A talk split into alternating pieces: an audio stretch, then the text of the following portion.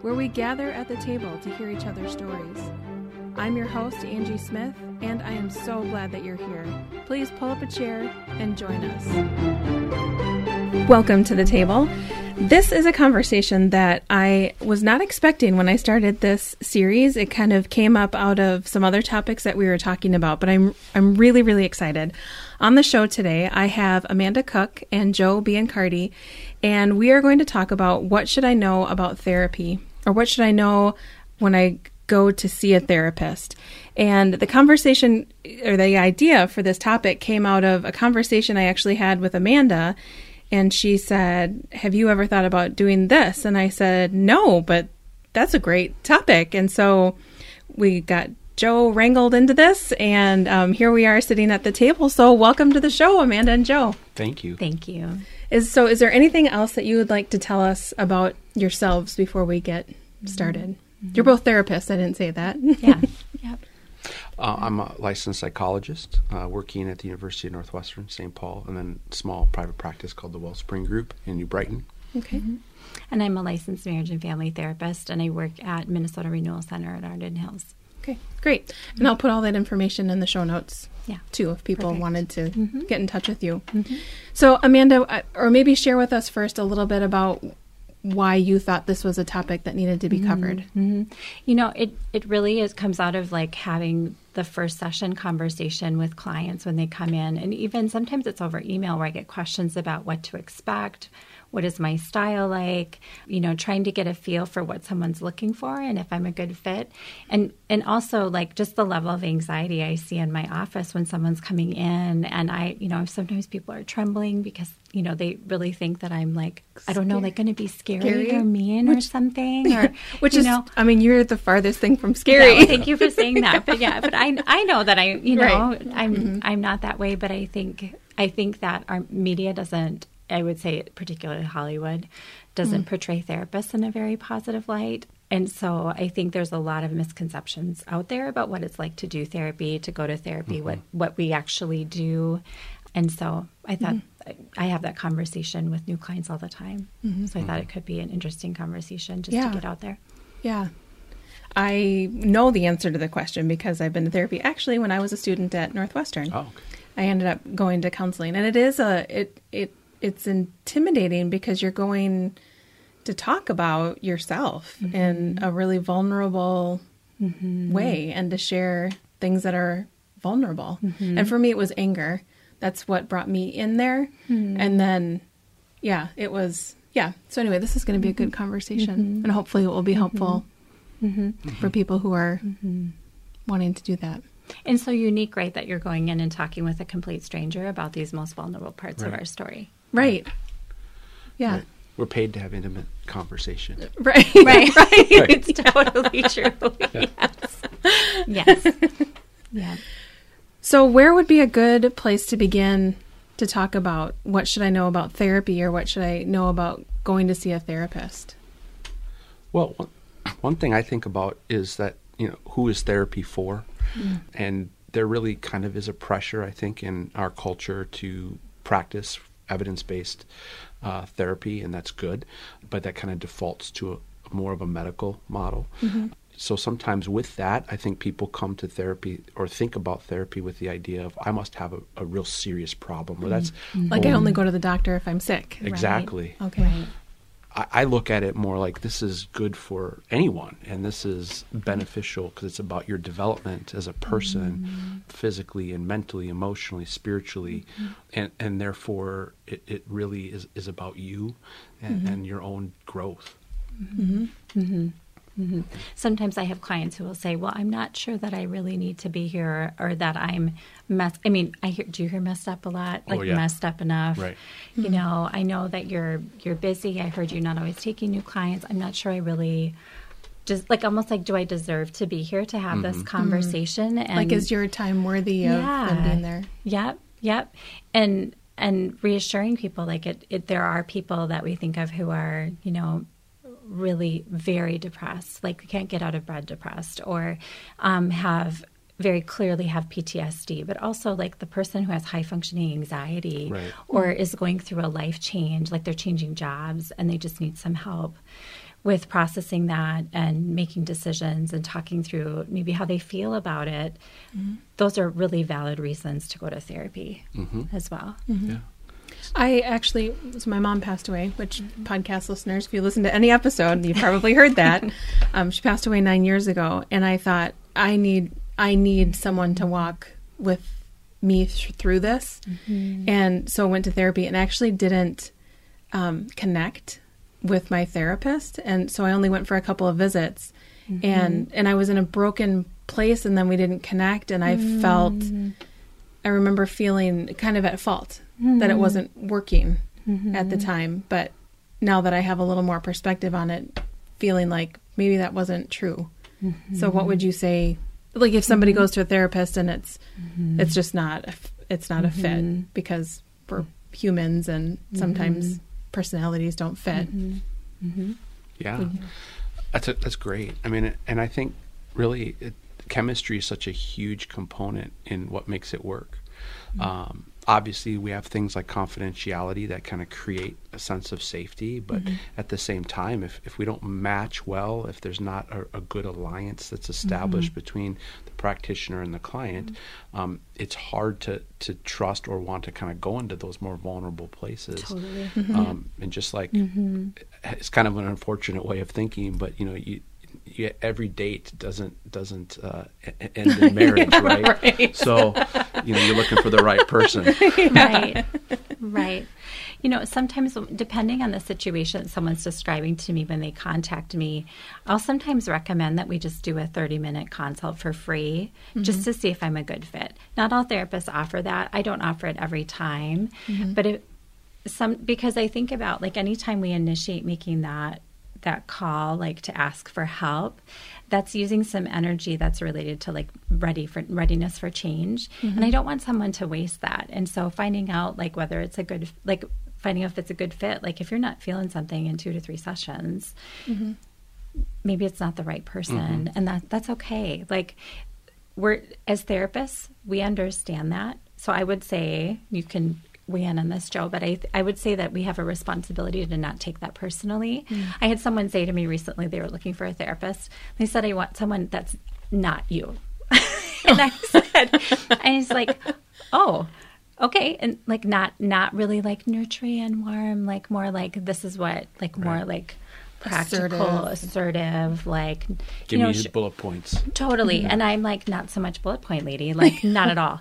And so that's okay. Like, mm-hmm. that for that person, I would probably be like, well, they'd probably be sitting over there wanting to roll their eyes because I wouldn't be a good fit. And that's totally okay. That's not a personal thing against me. Yeah, it sounds a little bit like when you like a stylist, a hairstylist, Right. Mm-hmm. that you Right. kind of feel loyal to them, or if you don't like your haircut, then it's awkward to say something, Yeah. and then if you're going to see someone else within that mm-hmm. same salon, that's kind of mm-hmm. awkward, and like yeah, we just have to kind of get over that Right. and do what is best for us in that situation. Right. Right. Right. Right. And get Yeah. ask for a referral. Yeah. Just have that conversation. Right. And one, mm-hmm. one of the nice things about agency work is you know, you you do have that experience pretty regularly where every year I'll have somebody that maybe had, had started with one of my colleagues the year before. I'm speaking mm-hmm. now from more the college, uh, university health center mm-hmm. uh, perspective, where um, I just didn't really feel it with them, you know. And then my colleagues will get somebody that was on my caseload the previous year. Like, Yeah. Didn't really just feel it with them, and it's it's Yeah. not something that's we take personally because it's really about that person and what's mm-hmm. best for them. Mm-hmm. And can I tag off of Yeah. that? I'm thinking of a, a couple of cases where it didn't feel like we were making progress. So even someone I had maybe seen, like, you know, one client I'm thinking of from Northwestern, where I had seen this client probably 10 to 12 times, and it felt like nothing was happening. She was frustrated. Mm-hmm. I could not figure out what to do. And I said, I said, Do you think you want to talk about having a different therapist? She looked so relieved. She said, Yes she transferred over to another colleague amazing work. Mm-hmm. Like she got her in a different way, was able to mm-hmm. figure out more about what was happening, and it was really great because that's what's in the best interest of the client. You mm-hmm. know, like clearly I was not the right person for her. Well, and I would imagine for the counselor, like for you in that situation, it would be like beating your head against the wall. Like I, I'm doing everything I can think of to try to help you, and it's just not working. Yeah. Yep. Yep. So sometimes those situations happen. Yeah. So, what other kinds of things? So rec- I think recognizing when it could be helpful. So like for somebody who's like, you know, you're doing your life and you're noticing maybe you tip like in the anxious direction or the depressed direction. If what I would say is that you know a lot of us have coping skills. We have a lot access to a lot of things. Like I think about like TED talks or you know mm-hmm. different things where we can learn skills. But if it feels like it's becoming disruptive to life, whether that means like relationships, marriages, social relationships, job, job performance, um, noticing that things like just feeling kind of gray or um, a lot of ruminating thoughts, I would say that's a reason to to make a call. Um, certainly, if if there's been like a known history of abuse, um, alcoholic family systems, something like that, that can be a reason to go in. Yeah. Do you have anything that you Yeah, would? I think really just when you f- start to feel like you're coming unraveled and it's hard to Mm-hmm. that's a manage good and you need support. yeah. Yeah. Um, Yeah. We're not here to fix anybody, but to come alongside and help Mm-hmm. Right. and support. Yeah. And let's figure this out together. Mm-hmm. Well, and I liked what you said earlier, Joe, too, that every everybody could, because I totally believe this, everybody could benefit from mm-hmm. s- time with a mm-hmm. therapist. Mm-hmm. Just taking that, and nice that they don't know you, because right, that's a thing, isn't it? Right. Right. Right. Like an oh, ethical- Totally. Yeah. How I've heard Yeah. many times, oh, I just need somebody who's not close to the problem, that's going to be objective and Mm-hmm. not going to get all activated because all these people are telling me what to do. Right. You know, Right. Yes. I just need a different Yeah. voice. Yep. Yeah. Yeah. Yeah. Totally. A- and- but then, too, that you can't counsel someone who, like, I couldn't go to, well, now I can't go to Joe either because. I know lots of really great therapists, Poison like the as water. friends in my life, and that makes it difficult Yeah. because I thought if I ever wanted to go to therapy, who am I going to go to? I'm friends with all Totally. the therapists I like. Yeah. yep. I totally had that experience actually when I was looking for a therapist. I'm mm-hmm. like, Oh, I no, suppose. can't go there. No, nope, not there either. No somebody there. No too many Oh, people right. there. Yeah. Yeah, totally. So I drive to Maple Grove because I don't know anybody Right over there. there. So sweet, that works for me. Right. So, so, but there hmm. is something like with that piece that you can't. It isn't someone that you know. So it's like you can go in and talk about something and let all this emotion out or the t- process this, you know, hard stuff, and then. You know, hopefully this is how it works out. Rural communities, it's a little different when it's like there's a, there's you know tw- Right. a town of 2,500 people. Like, mm-hmm. but like generally, like I don't run into clients Mm. at Target No. or church or you know, you know, occasionally those Right. things happen, but for the most part, like there's there's separation there. Right. Mm-hmm. Well, and I think sometimes too, like w- w- what we talk about when you say, you know, knowing the therapist. Well, you might know of them by mm-hmm. reputation, or they might be connected to somebody in your mm-hmm. life, and mm-hmm. say your best friend referred you to somebody that they knew. Uh, it's really a lot about trying to mitigate the idea of having a dual relationship, where, mm, oh yeah, we go to the same church, and you know we we're sitting next to each other every week, um, or you know we we work together, you know that type of thing, where there's So that's the dual Duality. relationship. Relationship is counselor patient, and then some other kind of friendship or Right. Yeah. relationship. Well, for example, I had somebody that I had worked with early in their life, and then later in their life, they ended up at my church on men's retreat in a moment where it worked. You know, I met with that person privately and just said, "So, just so you know, I know it's been a lot of years, but still kind of within this window." Because we're here and now we're going to start to know each other in a different way. It's like the the water's kind of poisoned. Can, we can never mm-hmm. go back, mm-hmm. And uh, and it was it was okay. I worked with Joe. So Joe's actually one of the only therapists that I've done co-therapy with and worked with. I, I don't know. We've worked together for a long time. Yeah. known each other Years. professionally years. Um, one of the reasons I left my job at Northwestern was because of dual relationships. Because with my husband working there, it just it would end up, and it seemed like every year there was another situation where I was like. Okay, I have to think that through. I can't go back. If I go backstage, I might run into this person. So that, mm. so things like that, like it just, was getting trickier and trickier Mucky? for me. Yeah, mm-hmm. mucky is the right word. It mm-hmm. was never that it felt like it wasn't healthy or like we couldn't talk about it because because part of what happens is that if we anticipate that that could happen, you know, it's a therapist's job to bring that up to the client Right. and say, "How do you want Right. me to handle that? You know, do you want me to say hi to you? Do you do you, do you want to pretend you don't know me? Right. How do you want to do that? Because the thing is, is that you know, one of the things about therapy that makes it so, you know, we talk about like, you know, we're paid to have intimate conversation and holding that space for other people is the confidentiality piece that what's said to us is confidential. So we we with with a few like when we talk about we're also mandated reporters so we have to report if there's abuse of a minor or vulnerable adult or if they were at risk for hurting themselves or someone else. We have to report that. Mm-hmm. But other than that like those things that are shared are, are confidential. And so even acknowledging that we know somebody if i haven't been introduced to that person and i go up and say hey angie how you doing you know and mm, mm-hmm. like that's disclosing Right. How do you know her? how do you know her mm-hmm. right? And then i'm like oh what do i do? You know Right. Mm-hmm. so having that conversation on the front end proactively is is really the best way to handle that. And sometimes we can't we can't anticipate everything. I mean there have been a few things where i'm like oh like it hits me that there's some sort of connection. And i'm like oh no. Shoot. Okay. Well we can okay like i just need a minute to think mm-hmm. through that mm-hmm. because we can't anticipate everything and as much as we live in the metro there are places where it feels like christian community is kind of small, small, mm-hmm. right? Well, and then especially when you get onto the campus, Right. Yeah. I mean, I remember when I was a student and I was seeing one of the counselors, I would see her because we were both on campus. Right. Right. I'm open, so I was probably making her feel uncomfortable with how much I was like, "Oh, she's my therapist," and then this is what we're talking about. And she would Right. be like, "I'm just gonna remove myself from this conversation." Right. I had that happen actually. It was with my kids. My husband and I would do this handoff where he be, I would go to meetings and he would come in and I was taking the elevator down and they were small and the elevator door opens and there's my client with like 10 other people behind her and she's mm-hmm. like, "Oh my word, it's my therapist." And I was like, well, at least she's the one who said it and not me Right. because I can't, Right. Mm-hmm. you know, I can't do that. I would have to, I Right. could smile at her so she doesn't feel like, Right. Mm-hmm. you know, And people are the holder of I mean, of the privilege. So mm-hmm. you know that that Yeah. client is absolutely has every right to do that if Right. if she wants to. And certainly we address this in a very head-on way, like Amanda was saying, and try to educate a little bit too about you know what what they might be disclosing, like even in a situation like that. So mm-hmm. they're if they do that, they're doing that in an informed way. Mm-hmm. right, You know, Yeah. right, uh, because that does happen. right. Which almost sounds like letting them know the the power that they hold Yes. Mm-hmm. within that that they're not powerless within Right. that relationship Right. with you. Right. Yes, absolutely.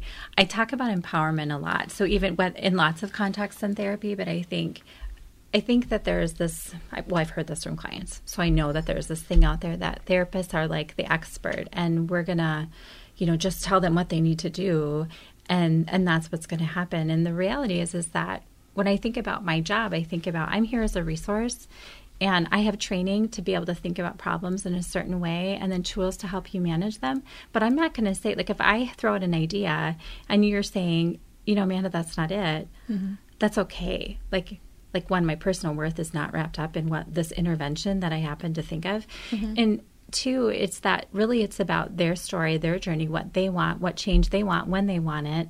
And so empowering clients that this is like what other relationship do we have? Everybody else has a vested interest right? Like if i think about anyone else in my life even my friends mm-hmm.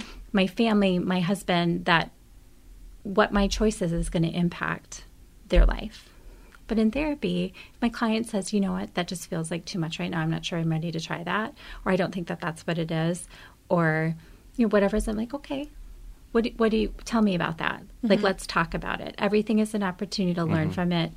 You know, see what else we could try. Do we need to look at it a different way? Something like that. And so it's all about, like, in my mind, I think about just empowerment. Like, what is your voice? What do you want? How do you want to do that? Let's talk about that. Right. This is, I, this is, we're not here for me. Mm-hmm. Right. Mm-hmm. Yep. It's not about. I when I when I was in counseling, which I didn't realize I was going to keep sharing about being in counseling, but here we go. It was hearing myself say things that I mm-hmm. believed that I believed about myself or believed about situations, and then hearing myself say it and think, wow, that is messed up. That is not true. That is a lie. And then to have her reflect back to me of that, like, did you hear what you said? Mm. So it was mm-hmm. she. She was super helpful, and there were things that she said that was super helpful. But I, what I remember was just hearing myself say, like in that safe space, things that were just were just plain not true mm-hmm. about myself. Mm-hmm. Yeah. So that that safe space that you that is created in in that office is it, it's a gift to be able to because where else would you say those things? Right. Well, and in that way too, right? It's very much about reality testing. Mm-hmm. And if you think about our need, our wiring for community, for social, mm-hmm. to be connected, mm-hmm. if we're alone in our head, Right. Unsupervised. Unsupervised, That's what- yeah, that's what I call it. right? Some, sometimes I'm alone in my head, that phrase. unsupervised. Yeah. That's not good. right. vulnerable. right.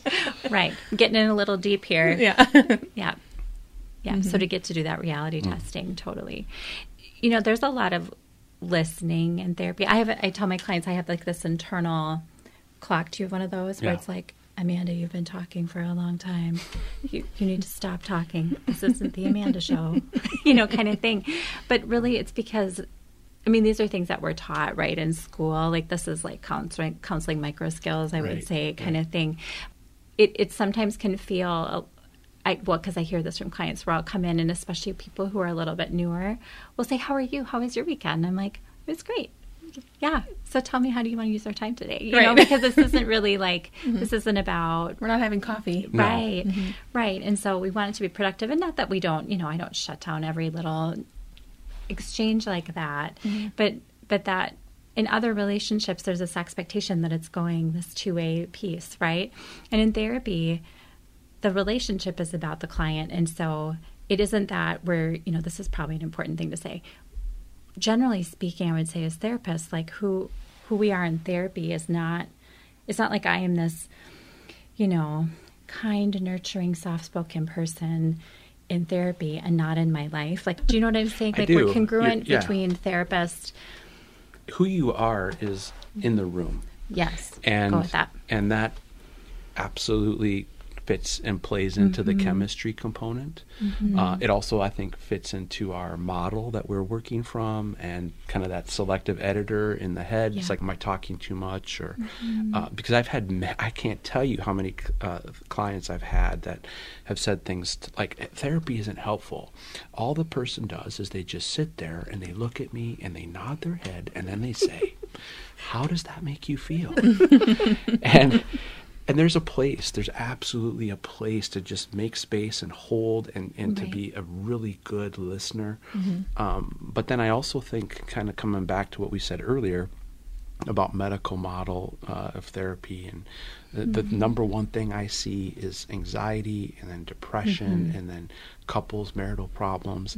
And there's there's a lot of education that has to mm. happen i think for people just in being able to understand um, and I, I don't know, you know, in your experience, but even like with, with what you shared today, I mean, oh, that's that that's probably coming from a place of shame. Well, let- let's mm-hmm. define that. What is mm-hmm. that about? Why Yeah. why am I mm-hmm. putting these shoulds on myself and having anger? Yeah. Well, yeah. on I others, thought I I, I, went in for anger. Yeah, and then discovered anger was the I've heard I've heard it say a lot of times anger is like the go to. It's the easy go to and Yeah. it's usually It's a secondary, Secondary emotion. emotion. yes that it's uh, uncovering and there were all these other things, Things underneath it underneath. that I It's the was like blinker oh on well, your th- I didn't come here to talk about that.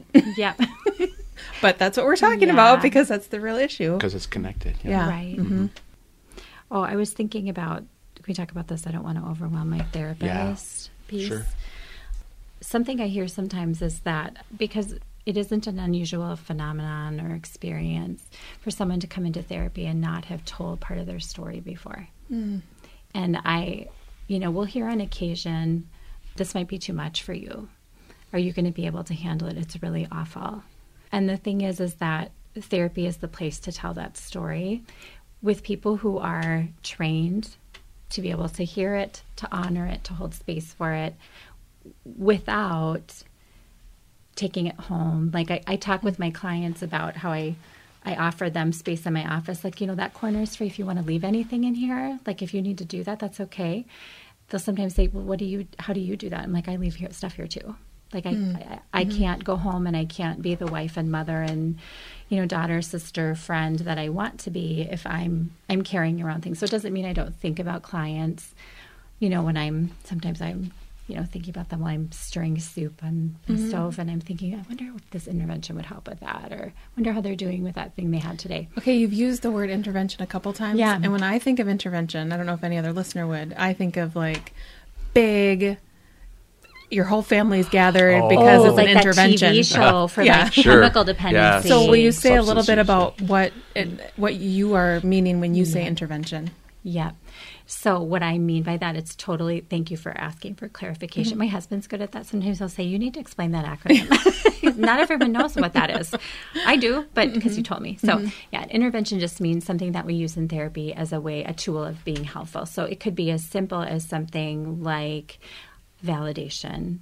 Validating someone's story, their emotion would be an intervention. That's a very basic, simplistic one. It could be something that's more complex. Both um, Joe and I are trained in Gottman method therapy, and so there, that method of therapy is full of interventions that take the form of an intentional conversation to have Right. with a partner, Okay. um, maybe a homework assignment, Right. something like that. Would you add educate anything? education Yeah. about reality. So, like one of my favorite things to talk about when looking at the Gottmans have this thing called the Sound Relationship House, which is just this beautiful way of conceptualizing kind of what makes your relationship healthy and work. And uh, you talk about we talk about managing conflict versus solving it because y- you can't That say that again. Yeah. yeah, managing conflict as opposed to solving. Okay. Um, because you can solve solvables, but most conflict has to be managed because it's perpetual. It's Mm-hmm. like it's rooted in your personality, you know. And I think it's, Sorry, that style. was that And was just really heavy. like it's rooted in your personality. Sorry. Oh. That just kind of fell on me. no. Let me let me Wow. clarify. I mean, no, I that totally I totally resonate with that. So, so I'm extroverted, Mm-hmm. and my wife is not as extroverted as me. And so when tired, I I'm like, we've got to go do something. I just need some excitement. Let's go out to eat. Let's get together with some people. And if she's tired, she's like, "Can we stay home and watch a movie, Mm-hmm. or let's have a fire in the backyard and and listen to Sinatra?" And I'm like, "Oh yeah, great." Right? Right. and so that's just a personality thing that Mm-hmm. we manage because because reflexively I might lean one way. It's preference, but it's rooted in who I am. Her Mm-hmm. Right. Preference is rooted in who she is. Yeah, I wasn't trying to say. Yeah, no, no, no. No. I just that I Yeah. just really that Mm-hmm. I mm-hmm. resonated with that. Mm-hmm. So they say mm-hmm. solve the solvables and manage the Mm-hmm. Right. rest, which is about eighty six percent or something Right. like that. Right. We have more perpetual conflict than solvable conflict. Yeah. So they found in their research that the, they have they've had couples come in over the course of 40 years. Hairstyles, glasses are different, fights are the same. Still Yeah. having the same fight, but but they just look different. They're aging. Right. Right. hmm That's an, it's interesting too because I was thinking or I was having a conversation with a friend the other day. My husband whistles and like mindlessly kind of a default thing he'll whistle and it drives me nuts. and one day he was whistling and I thought, "Oh my gosh, if if I di- if he dies before I do, that's what I'll miss. I'll miss his whistling. Yeah. It drives me crazy now, but that will be the thing that I Right. Miss. I don't mm-hmm. always have that perspective, Right. but nice it was it nice to have happens, it at that moment. Nice refrain. yeah. nice reframe, right? Yes. So, does that help with the en- intervention Yes, question? yes, like thank making you. sense about what that would mean. Mm-hmm. So what were you? You were going somewhere with that. Oh, I was talking about overwhelming the therapist and how, yeah, just that. That's a real fear. That have you? Did you get that from? Oh, clients? sure, Yeah, absolutely, and and really part of that too. I think it might say something about what kind of role they occupy in their life. If they're worrying about me and whether or not they're overwhelming me, That's good. at the end of the day, right? I mean, ultimately and always, my self care is my responsibility, Right. and there's lots of things that we do to do that. And Mm-hmm. um, one of my favorite things, truthfully, is uh, Mr. Rogers' TV show, right? Mr. Rogers' Neighborhood. He'd come mm-hmm. in, take off his jacket, and he'd put on a sweater. Take off his mm. loafers, put on sneakers, and now he was in play clothes. And then mm. he would leave and put on work clothes, you know. And he mm-hmm. did this as part of his ritual, and mm-hmm. in many ways, that really fits, I think, a lot with what Amanda was saying. Is this corner's for you? You can leave that here. I leave stuff here too. Um, and and that's that's good. But ultimately, our self care is about Mm-hmm. is our responsibility. And mm-hmm. Yeah. Mm-hmm. That statement too, uh, you know, they're uh, being afraid of to, to tell you their whole story. Yeah. Sounds. I mean, that just feels like lots of shame too. Yeah. That. Yep. m- You know, I I'm too. Uh, there's so much shame about what I'm going to say to you that you couldn't handle it. Yeah. I've been thinking about shame lately. Like it has, it's like conviction and shame, and shame is just never productive. no, Like it's never Right. helpful. Like if you feel stuck mm-hmm. in something or stopped by it, like that's probably mm-hmm. shame. Or mm-hmm. conviction, where you want to change and Right. grow, is a healthy thing. right. This is a problem, Right. and Right. and I can I can work to fix this. Shame is I'm I'm the problem. I'm the problem. Right. Right. Oh, that's a good distinction. Mm-hmm. Mm. And it's, I would say it's pretty easy to identify when that's what's in the room. Mm. Like um, typically, like expression changes, someone's breathing changes. Yeah. It, it's yeah I, I would say i mean i think there's like the top three things i talk to clients about validation shame Mhm. actually probably i mean like like that would be like if my list of if all they get from this like if i don't i had a supervisor once who said every session you think about if this is the last time you saw this person what would you hope that they would take away? That shame isn't truth. Mm-hmm. And that how they feel is okay. Mm-hmm. Like you can feel how you feel mm-hmm. and just to feel heard. Because i think that that just isn't you know is in short supply. Um, i think even with well-meaning people and well-meaning relationships i think it's hard when we're walking around with our own story and all, we all desire to be seen. That's something that we all need to hear. We need to have someone who's going to say that's not truth. Right. I did a series early at the, at the beginning of the year on grief, where people came hmm. in and told their different stories of of grief, and I have found that to be true with my story with grief. That it's not a, you know, your work will give you a week or two weeks, and most people will give you a couple of months, and then they expect you to kind of sort of be Yes. over it and to be kind of past it. yeah When I've learned that it's a it's a new normal, things will. If I don't.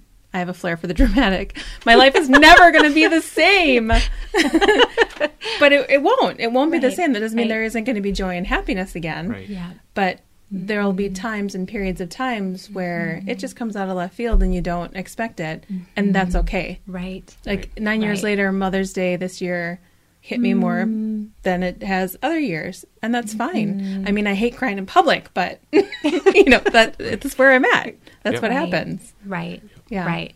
And this assumption that that we're supposed to be somewhere where other than where we are, whether Right. it's grieving, whether it's with my career, parenting, my marriage, how much mm-hmm. money we have in our bank account, like whatever that is, like somehow All the expectations. all the that we have for everything. expectation. Yeah. And I I was thinking thinking about this podcast and thinking just kind of doing some reflecting on the therapy I've done in the last couple of weeks. And I was like, I do a lot of normalizing. People coming in and being like, "Okay, you're going to tell me I'm really really sick, right? Like this is bad." No, you're you're actually pretty normal. Like this is hard for lots of people. Like it's okay that it's hard. I would expect mm-hmm. this to be hard. Right. Mm-hmm. Look Like- at what you've been through. Right, mm-hmm. right. I know, mm-hmm. totally. Yeah. Yeah. Yeah, we grow as and uh, through grief, and, and grief grows with us. It just kind of changes as we change, and, and I think it kind of circles a different way uh, at different times, like you said. And something you said earlier too, uh, it, got me thinking about trust, and you know, is the therapist overwhelmed? And you know, we're talking about self care, but one of the things that's really important too is even though confidentiality is there, I mean, I, I need to, I need to merit the trust that you're going to give me. You know, I mean, I want to earn that. Right. Right, because if this is going to work, we we have to be successful at establishing a real relationship. And yes, it's defined by the by the boundaries and ethics of our profession, and uh, and that's good. Uh, but nonetheless, I still have to earn that. And and so sometimes, right, as you grow, um, you feel more comfortable, and then sometimes it takes some months, and then then now the person wants to talk about their abuse Mm, right. right? Mm-hmm. Whereas maybe they don't want to mm-hmm. talk about it on the on the mm-hmm. front end, and, and like you said so nicely earlier, it's perfectly okay, right? They're in charge of their story. So sometimes when people are going into therapy, they might think, "Oh, if I start therapy, I'll be in it my whole life." Or yeah. So what are some expectations for you know how long someone might be in therapy how does that what are some expectations they should have or how does that how do you flesh that out with a client That's that's a great question. Um, I think it is reasonable for a person to kind of expect to have some some relief and see some value in therapy pr- pretty quickly. And, and a lot is going to depend, I think, sometimes on what the model of therapy is that the, the practitioner is using, as well as what the nature of the problem is. I think it would be unrealistic for a person who, you know, has uh, multiple episodes of PTSD to, you know, exp- post-traumatic stress disorder, uh, to experience complete, you know, resolution of the problem in like five sessions.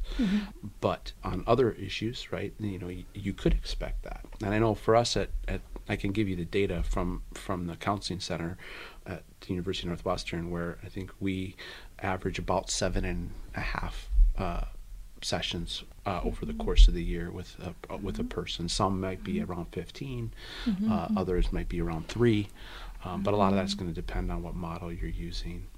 And I think too, uh, you know, that evidence-based practice, uh, you know, that that is sometimes code language for cognitive behavioral therapy or some variant of that. You can expect to see some if you're doing the homework and you, you're following along with the, with the model. You're going to see some change. I think happened pretty quickly, mm-hmm. session to session, In fact, mm-hmm. um, so that's mm-hmm. good.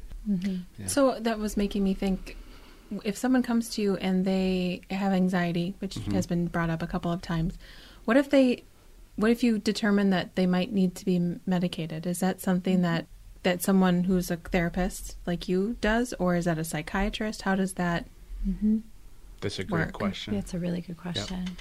It's one we get a lot. And so we actually do not prescribe medication, but we will oftentimes give referrals to a medical provider for an assessment.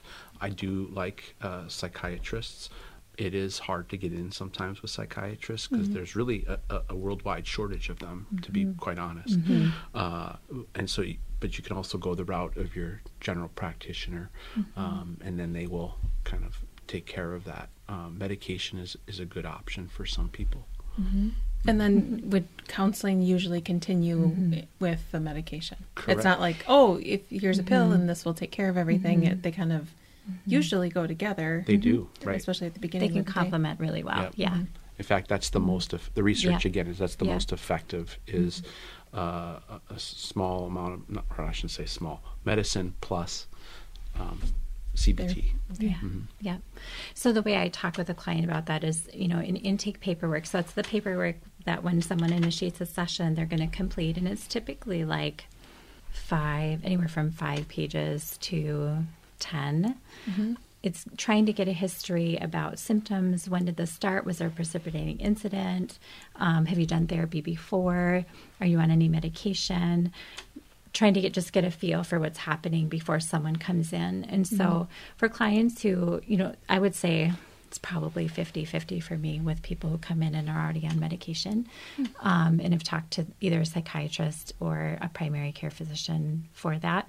And then we're just we're supplementing and giving some additional support. So other clients who come in who are like let's use anxiety as an example. Sometimes the anxiety symptoms are so loud that it feels like we're not getting traction in therapy. Mm. And so i will ask a client like where they're at with that. Like what what do you want to do you know do you feel like this would be helpful for you?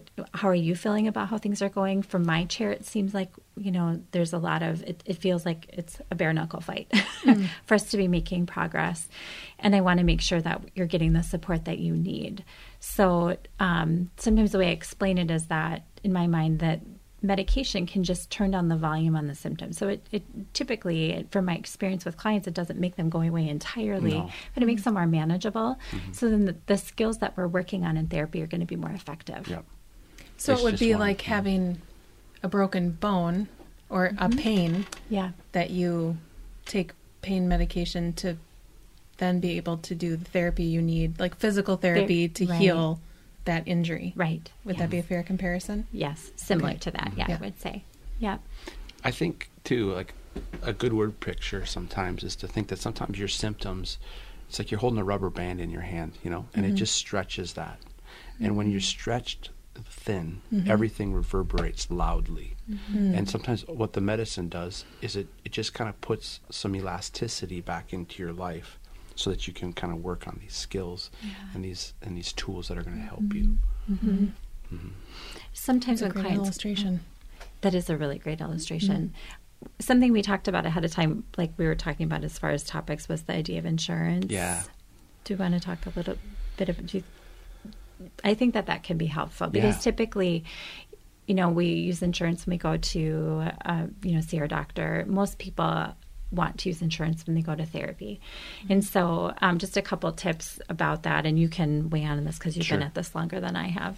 Calling ahead of time and verifying with insurance about what are my mental health or behavioral health. Sometimes that's the so there's yeah lingo magic words something Mm. like that but to find out what that coverage would look like and then finding out like if you're like let's say someone's doing a google search and they or they're on psychology today where lots of therapists advertise um, and they're wanting to find out if this therapist at this clinic is in network with their insurance um, calling about their mental health or behavioral health benefits is a good idea ahead of time to find out, you know, is it the same as an office visit if they go to their doctor where they pay a copay?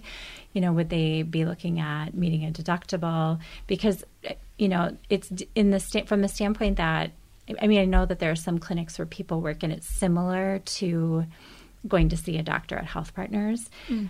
Many therapists work in private practice where it's different.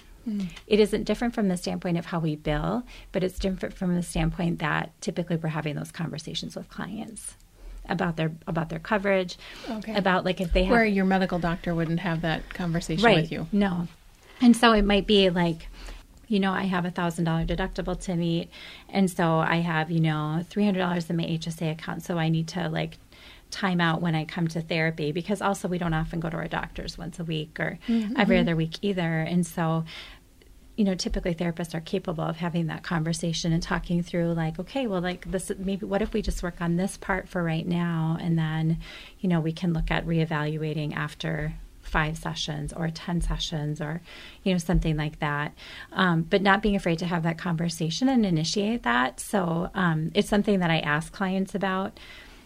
You know, is there anything that you do differently with that Um, with clients? Yeah, usually I, I would talk a little bit about the idea that if you're going to use insurance, um, we it has to we have to have a medical necessary reason to, to use it. So, for example, you know, in the DSM, the Diagnostic Statistics Manual of Mental Disorders, fifth edition, uh, the uh, you know you're you're going to have to have a diagnosis that that mm-hmm. the uh, payer, the insurance company, would recognize mm-hmm. something you know like major depressive episode or an adjustment disorder with anxiety.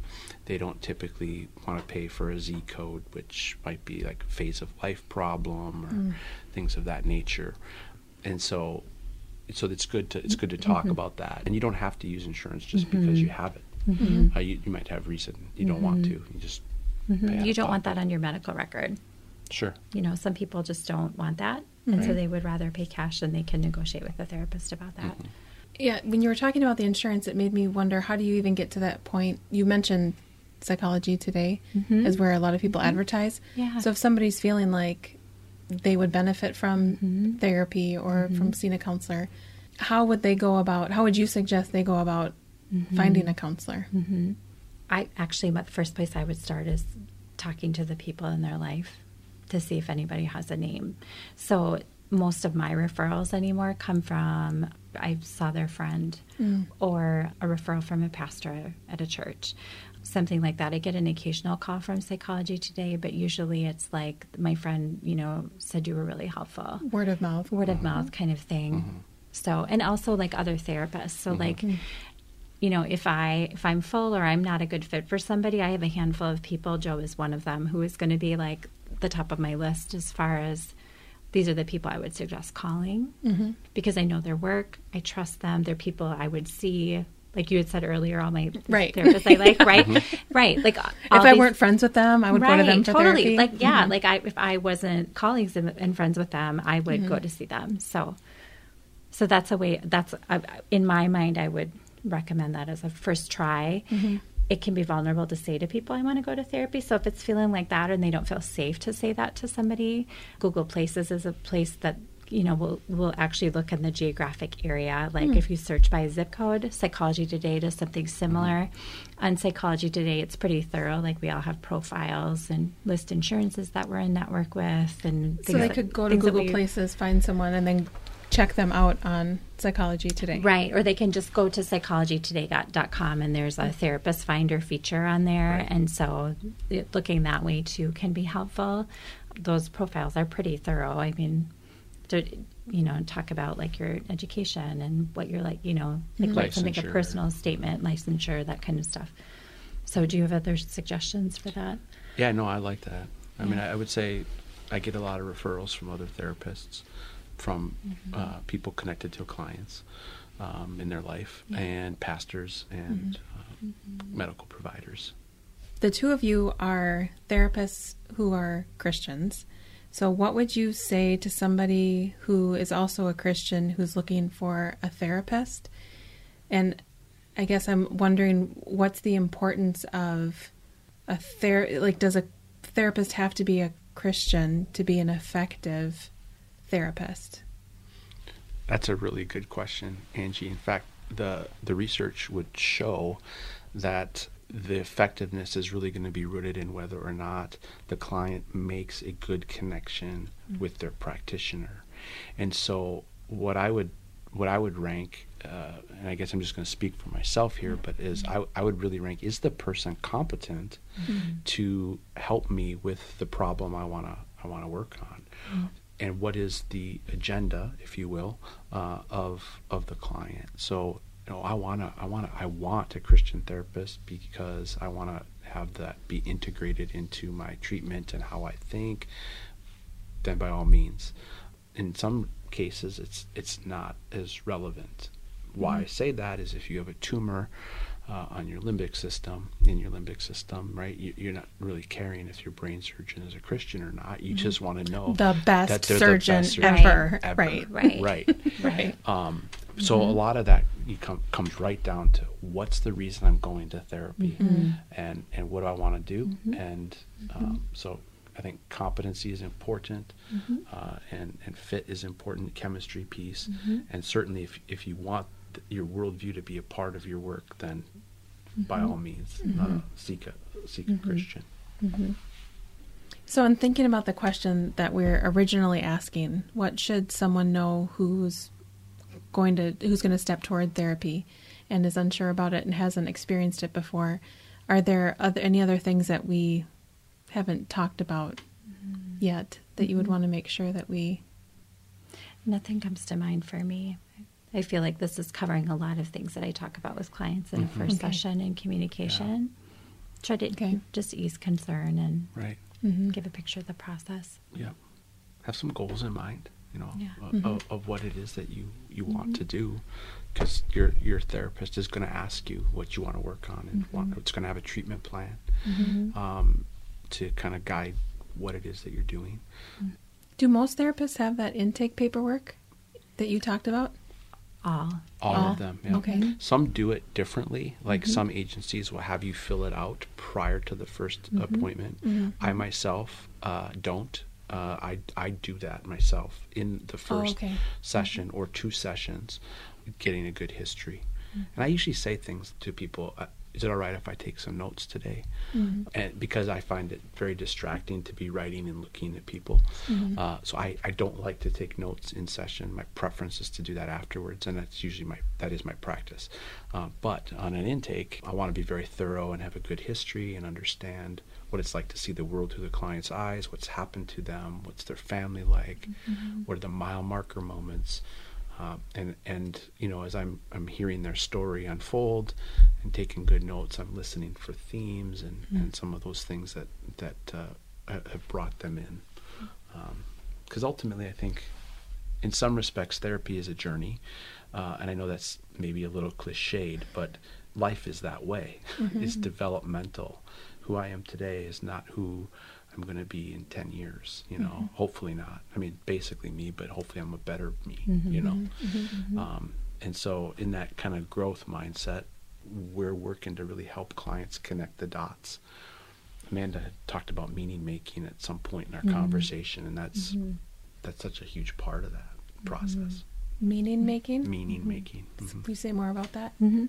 Just that when anytime we have an experience, we're running with meaning out of it. Like we don't experience something and then not go with it. Brene Brown calls it um, the first draft. Like we, we tend to run with something and then we just keep going with it. And so it, an example I use sometimes would be like, if I was talking to my husband and he had like a like a little bit of like his brow was furrowed a little bit, I might be like, "Oh man, he must be really bugged that I'm talking because like I process lots of things out loud with him." Hmm. So I might start running with that.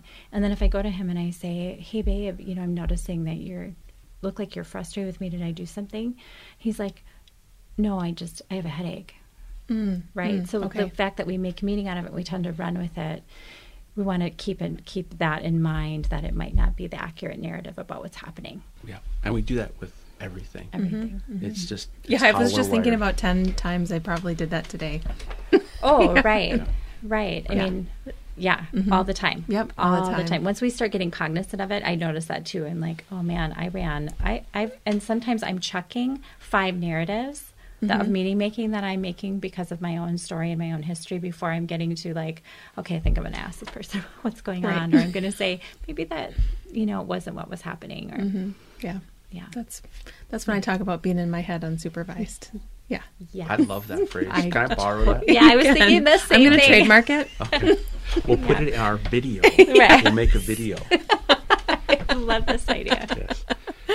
It's a new business venture. This has been this has been so great. I I honestly didn't know what to expect from the conversation. I wasn't really sure what direction we would go, but but my hope is that it will serve as a like a mystery lifter Yeah. of what therapy is like mm-hmm. for someone who is mm-hmm. thinking that maybe they might want to do that and are afraid of the unknown that this will mm-hmm. reveal this, this will take away some of the Yeah. of the mystery of it. Yeah. and we'll, we'll make sure that we have all of the your contact information and the psychology today and any other resources that you think we should have. We can put those in the in the show notes Fantastic. so thank you so much for coming and being on the podcast today Yeah. Thanks for the Thanks so invitation. much. It's been fun. Thank you for listening to the Retreat House podcast. Any links mentioned in the show can be found in the show notes. We want to thank Isaac Turley for his music at the beginning and end of the podcast. If you enjoyed this episode, please subscribe, and we'll see you next week on the Retreat House podcast.